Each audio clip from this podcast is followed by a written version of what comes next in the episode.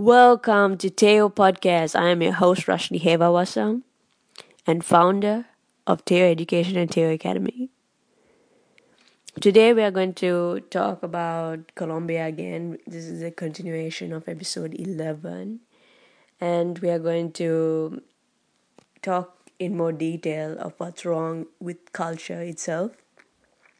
And then we're going to um, give, I'm going to give you a bit of the history of Palestine and Israel.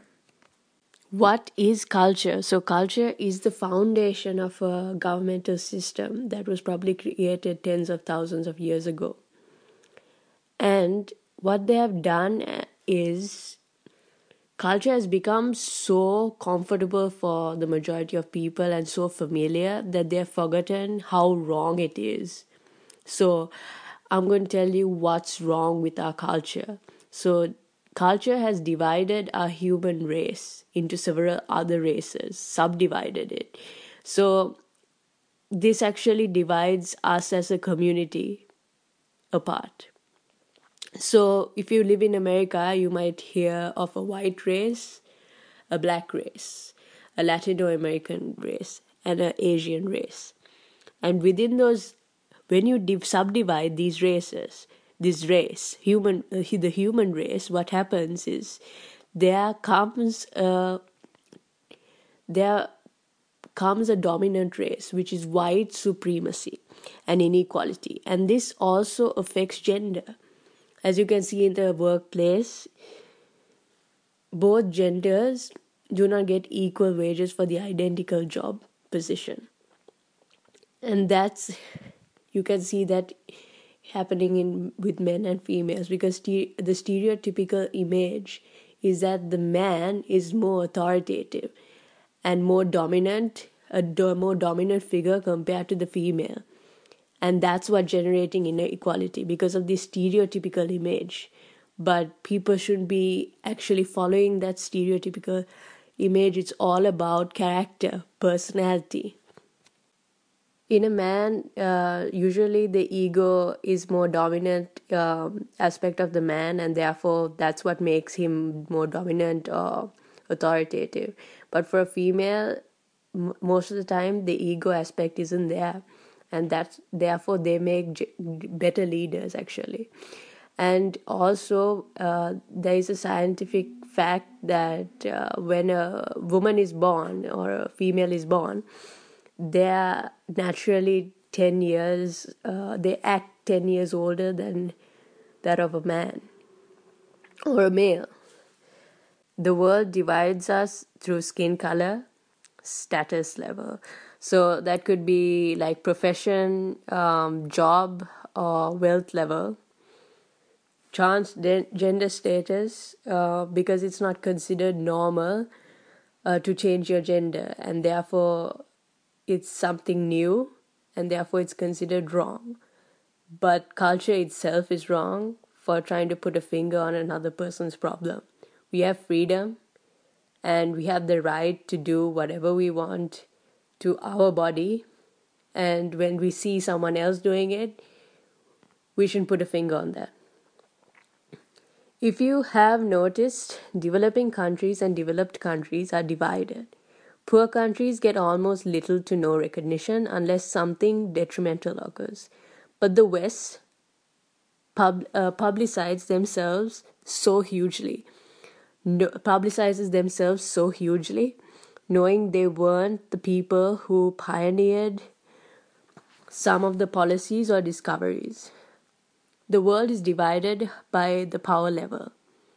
And to maintain that power level, there has been murders, killings, um, maybe wars to maintain that sort of power, which is really bad. Uh, the culture has a social organization, so ranking people as well. So it has religion that divides us as well. Religion heavily divides us. Most of the world thinks all Muslims are terrorists, which is completely wrong only people with superficial um, knowledge of what's going on with the world will actually say that all Muslims are terrorists, but the truth is, it's not the that's kind of situation that's occurring. So our culture forms a set of garments that carry out these um, unfair uh, sort of division and inequality. So we are divided by language as we cannot understand each other, um, but we are reunited with the language English. So the culture divides us into uh, divides this um, this whole um, world into an economic systems of each and every country and each and every country has their own flaws and inequality levels. Where traditions are claimed to be right and crime would be conducted any place possible. Even if it's not allowed in the real world it will be conducted online. And why is this still there?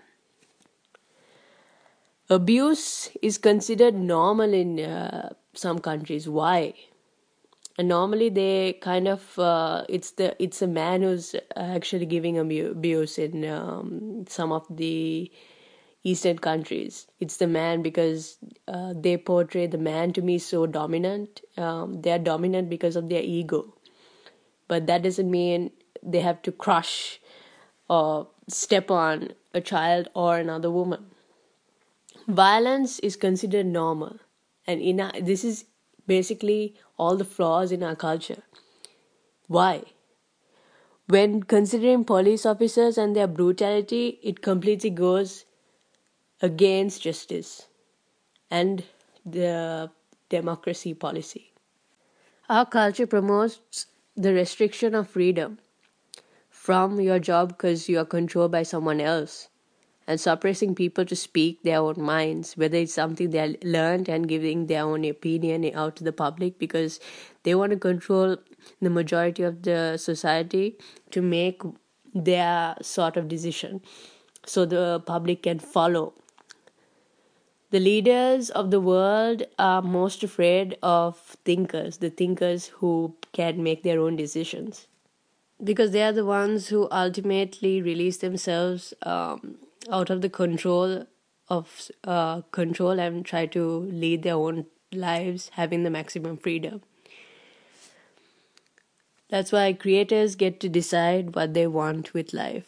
Uh, some people who are immensely creative like in the hollywood industry are under conservatorship. Or if you don't know what's a, a conservatorship it's like a legal a legal document that proves that you have to have a guardian or someone to make all the decisions in your life. So you may be like complete so rich but you ca- you don't have control uh, of the money in your bank account. So when you want to buy something you can't buy without the approval of a guardian and you can't leave the house. You can't do the basic things you want in life making you a depressed person.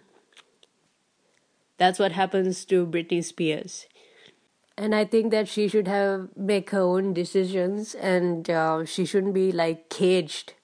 Like I would like suggest that's kind of a caged lifestyle, and I wouldn't uh, recommend it for anybody, even if you have uh, are going through some mental issues. I think that only you yourself can come out of it. Another person can make things worse for you, especially in that sort of situation where you have your parents making mistakes for their own child. So, having a conservatorship is probably a terrible idea because it's unfair because you know the most talented person in that sort of situation is Britney Spears.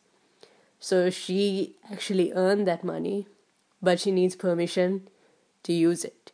So, this is kind of a messed up life if you actually think about it. You should give her freedom harassment is considered normal. Why? It's a crime.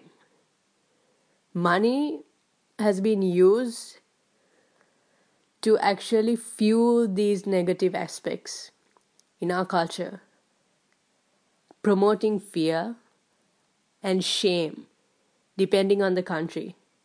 So they manage to silence the people who want to talk. And comfortable comfort and comfortably spreading propaganda so that everyone else cannot know the truth. When people don't know the truth even this divides people into different sides.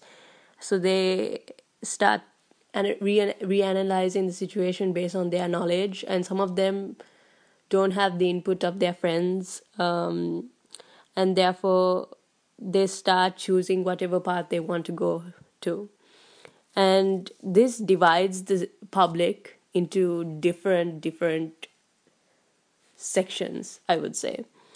And if it goes against the system everyone's chances of getting employed becomes impossible when it's wrong. But it but the system goes against democracy. Psychologically embedding this as normalcy on the public but it's our culture that is wrong. It brainwashed our society to think that this is the only right way uh, dividing the human race into distinct parts. Some people go towards the violence destruction uh, power uh, hungry, money hungry, kind of being, and as they think that's the only method of being successful, while they promote hate. Because it only brings themselves up. But if they take another path, you would realize that tradition is wrong. Everything that ha- the foundation of the foundation of the economical system is in fact wrong, which is why we have the same mistake repeating in history, like no one has ever learned from it. Society has to understand that um, most of the people, especially those who govern the system, have got you on a leash. And that leash is getting tighter by the minute. Every time you go to a job, you try to get yourself into a job, you're actually losing your freedom as well. And that's what's happening. And a lot of students don't know the real picture until it's too late. And some people also think this is the only way they can be successful in life, which is wrong. If you go to South Asian countries, you'll find out that the older generation is so familiar, so comfortable with the system that they want their children to be glued to it. But as you grow older, you find out that there are flaws in the education system as well. So, this is the 21st century. Youth is jobless, relationships are meaningless, leaders are shameless, feelings are heartless, education is valueless. Now, let's dive into the situation Colombia is facing. I know I'm a Sri Lankan, so when I speak of this situation, I have a limited knowledge and I have never been to Colombia in the first place. But it's I feel like it's my duty to raise awareness that situations like this occur around the world. And during this period of time, during this pandemic, Colombia is in a state of crisis. A national strike has taken hold as Colombians resist decades of long governmental neglect and abuse. I was talking about last time about the peace process. It hasn't been addressed till now. Um, it would be really great if a Colombian came up to this podcast and spoke to me about everything of what is going on. We are here to raise awareness, we are here to help other people through the popularity of this podcast. So, if there is, if you know a Colombian who knows about the situation, or if you know someone who actually does, who has wide knowledge about the situation that's happening there, ask them to have the courage to speak on this podcast. Anyways, what is happening in Colombia? The story is huge. On Monday, May 17th, right wing populist President Ivan ordered full deployment of security forces, na- forces nationwide, claiming that there is a clear criminal interest. behind roadblocks that have been put up in southwest of the country. There exists no evidence of any involvement of criminal organizations in the protest. His peace commissioner ignored strike leaders' demands to end the violent repression of the peaceful protest. There has also been a fire in one of the cities in Colombia.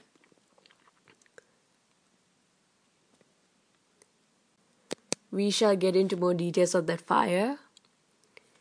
Early morning on May 13th, ESMAD, which is the Mobile Anti Disturbance Squadron, mostly funded by their very own US tax dollars. And this is kind of a group of police uh, men. So, early morning on May 13, the ESMAD attacks a certain city and they tear gassed the entire city and opened fire. The city was under siege for over 72 hours. May 13th, in another city, a young woman was sexually assaulted by the Colombian police. The next day, she committed suicide. On May 14th, 8 a.m., Colombian local time, the ESMAD kidnaps a bunch of people. Then they murdered some of them and he suffer, uh, one of them suffered a little wound to his neck caused by a stun grenade. All around the country, there have been reports of police dressed as civilians kidnapping the protesters into unmarked vehicles. Ten women were detained by the police admits in the peaceful protests. One was severely injured and in need of intensive care.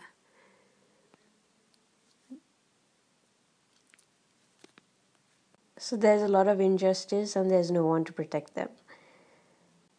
And as far as I understand that this is all happening through the police. The police are becoming killers.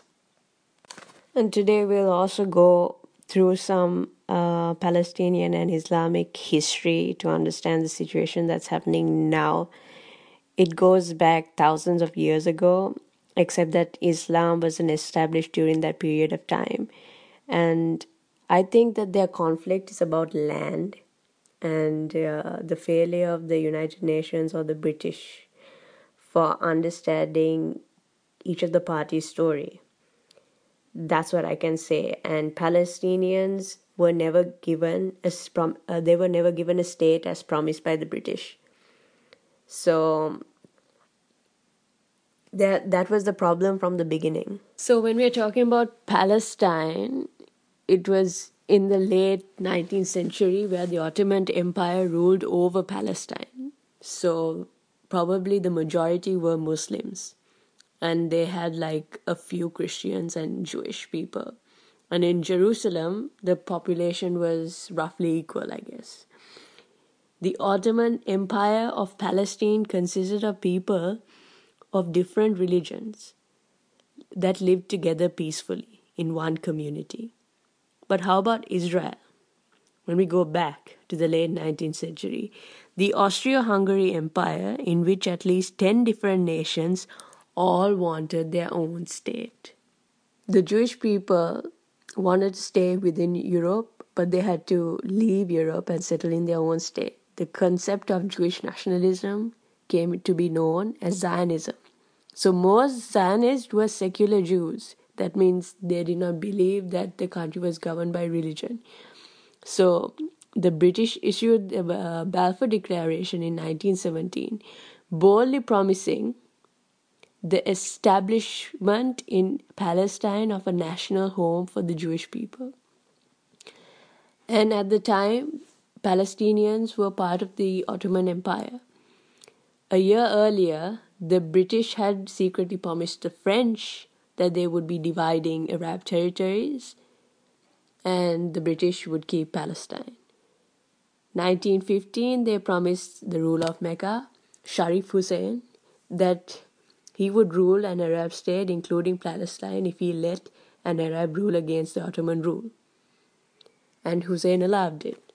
Therefore, the British had promised Palestine to themselves, the Meccans, and the Zionists.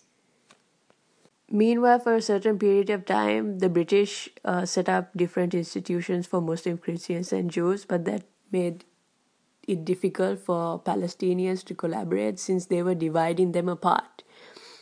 they were uh, Palestinians were kind of like a collaborative group, and what the when the British came to rule for a certain period of time, they kind of divided um, and ruled the country. So what happened in the 1920s that the Jewish population increased due to the Balfour Declaration. Jews were 30% of the time. The growing Jewish population focused on purchasing land from non-Arab Palestinian landowners, making farmers leave who were living and working there. These practices heightened tension between Jewish and Arab Palestinians. Palestinian Arabs thought of themselves as a nation revolting with the British. The British limited British immigration and calling for a joint Arab and Jewish state within 10 years in Palestine. Nobody was happy, and the British gave the problem of Palestine to the United Nations at the end. So in 1948, a war broke out between Arabs and Israelis. The Israeli government established Jewish illegal settlements in what had been Palestinian territory, but Israeli confirms that they are legal because Palestine wasn't a legal state. And in late 1980s, Palestinians launched the first intifada, refusing to pay taxes. But when Israeli armed forces attacked protesters, violence took place. Also, it launched Hamas, which was the first suicide bombing in Israel in 1993. UN tried to solve a lot of issues by establishing peace treaties, including water issues and for the old Palestinians in return. In September of uh, 2000, Prime Minister Ariel Sharon led a group of thousand armed guards to the Temple of Jerusalem. This led to more protesters, and the Second Intifada had more than 3,000 Palestinians and 1,000 Israelis were killed. Hamas ruled thereafter. All sides have failed to understand the other party's narrative, and that's what's going on, till today. We're back at square one again. Palestinians have been denied a state before the formation of Israel, and they live with a military occupation. And for Israelis, they need a homeland. The un established and but they are the first ones to actually um, increase their land via military victory and protect their nation against threats. So if it were possible i would make an island for palestinians and like put them there. That's the only thing i can do from the situation that's occurring till today. That is if i was president right now I can't build an island for those people. But if it were possible, like I would actually build an island for those uh, Palestinians because they are the most peaceful, peaceful people in the in that area that are being hostile and children are growing up knowing what death looks like. We're coming to an end of the podcast. This is a continuation of episode 11. See you next time on Teo Podcast The Pandemic Press. I am your host, Rashni Hivawasam, and I am signing out.